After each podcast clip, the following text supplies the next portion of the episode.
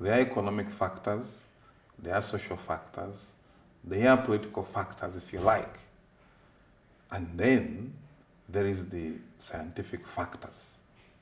We have taken all this into account in determining the numbers of groups to habituate and the numbers of people to visit. Our gorilla permit prices have been going up in the last five years uh, from about 250 five years ago to now $500 uh, for the foreign uh, non-residents. Um, roughly translating into about 40% of Uganda Wildlife Authority's um, internally generated revenue. Now, we generate internally about 10 billion Uganda shillings. Um, 10 billion Uganda shillings is roughly um, 5.5 million US dollars. So 40% of that comes from gorilla tourism, comes from Bwindi. We keep the groups uh, of people visiting the habituated gorillas to a bare minimum to avoid stress because gorillas are social animals. They spend most of their time eating and grooming and they need their privacy, so to say. If we have too many people going to see group, these groups too often, then you begin to stress them and it begins to impact on their social behavior. In fact, from the last census results, we noted that the population increase was largely from the wild groups, while the habituated ones had less and less infants. We mustn't stress the animals. We mustn't be driven by actions that could ultimately eh, further endanger the existence of the mountain gorillas or their habitat. At the moment, there are so many tourists who have been looking for gorilla permits and they have not been able to get them because of the overbooking. People have booked gorilla permits as far as three years to come.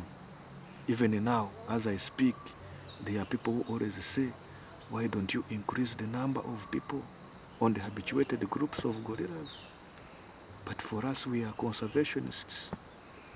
We don't look at the money aspects. Anybody out to make money would want to habituate all the gorillas so that tomorrow there are a million tourists here coming to see gorillas. But that could be counterproductive because um, if you have too many people coming into the same place, you could end up with an environmental disaster. But also, the willingness to pay will go down. So those are the considerations under the economic factors. We would rather keep the numbers low and maintain a high demand and charge more and keep the people in the country longer and they can spend more money on transport, they can spend more money on accommodation, they can spend more money on food, and we boost the whole tourism sector. Of course, uh, examples have been given in some of our neighboring countries where up to 70% of the population is habituated. But we need to be cautious of the fact that it can take one month to wipe out a population and you may never rebuild it. So, we who still have more than half of the mountain gorillas should proactively and judiciously ensure that we sustain the conservation objectives. Or else we lose out, like other animal species have become extinct.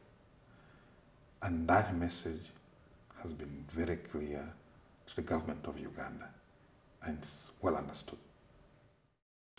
However, um, that is a little bit uh, superficial still because in any case, for any visitor traveling in this area, chances are you travel through all the three districts. And um, from the transport services, from the hotel foods and beverages services, there's certainly a fair spread of uh, benefit. Certainly the communities would appreciate any management intervention that increases prospects of improving on their economic livelihoods. So there's always that excitement about another group habituated because it means you could have more benefit coming in. And, uh, and we think in this case there will be more benefit coming in because we'll have increased visitation and we'll have increased demand for the supportive services. And because the communities know and actually get a direct benefit, they certainly would look forward to uh, seeing another habituation happening. But through our awareness programs, they're also conscious of the fact that it has to be regulated. So it's not like they're excited and praying that more and more groups are habituated until the last one. No, they are conscious of the fact that we must strike some optimal levels. As a conservation agency, we are not driven by profits, but rather by conservation. Profits is secondary. But we also are aware that by engaging into our conservation activities, we avail opportunities for development to happen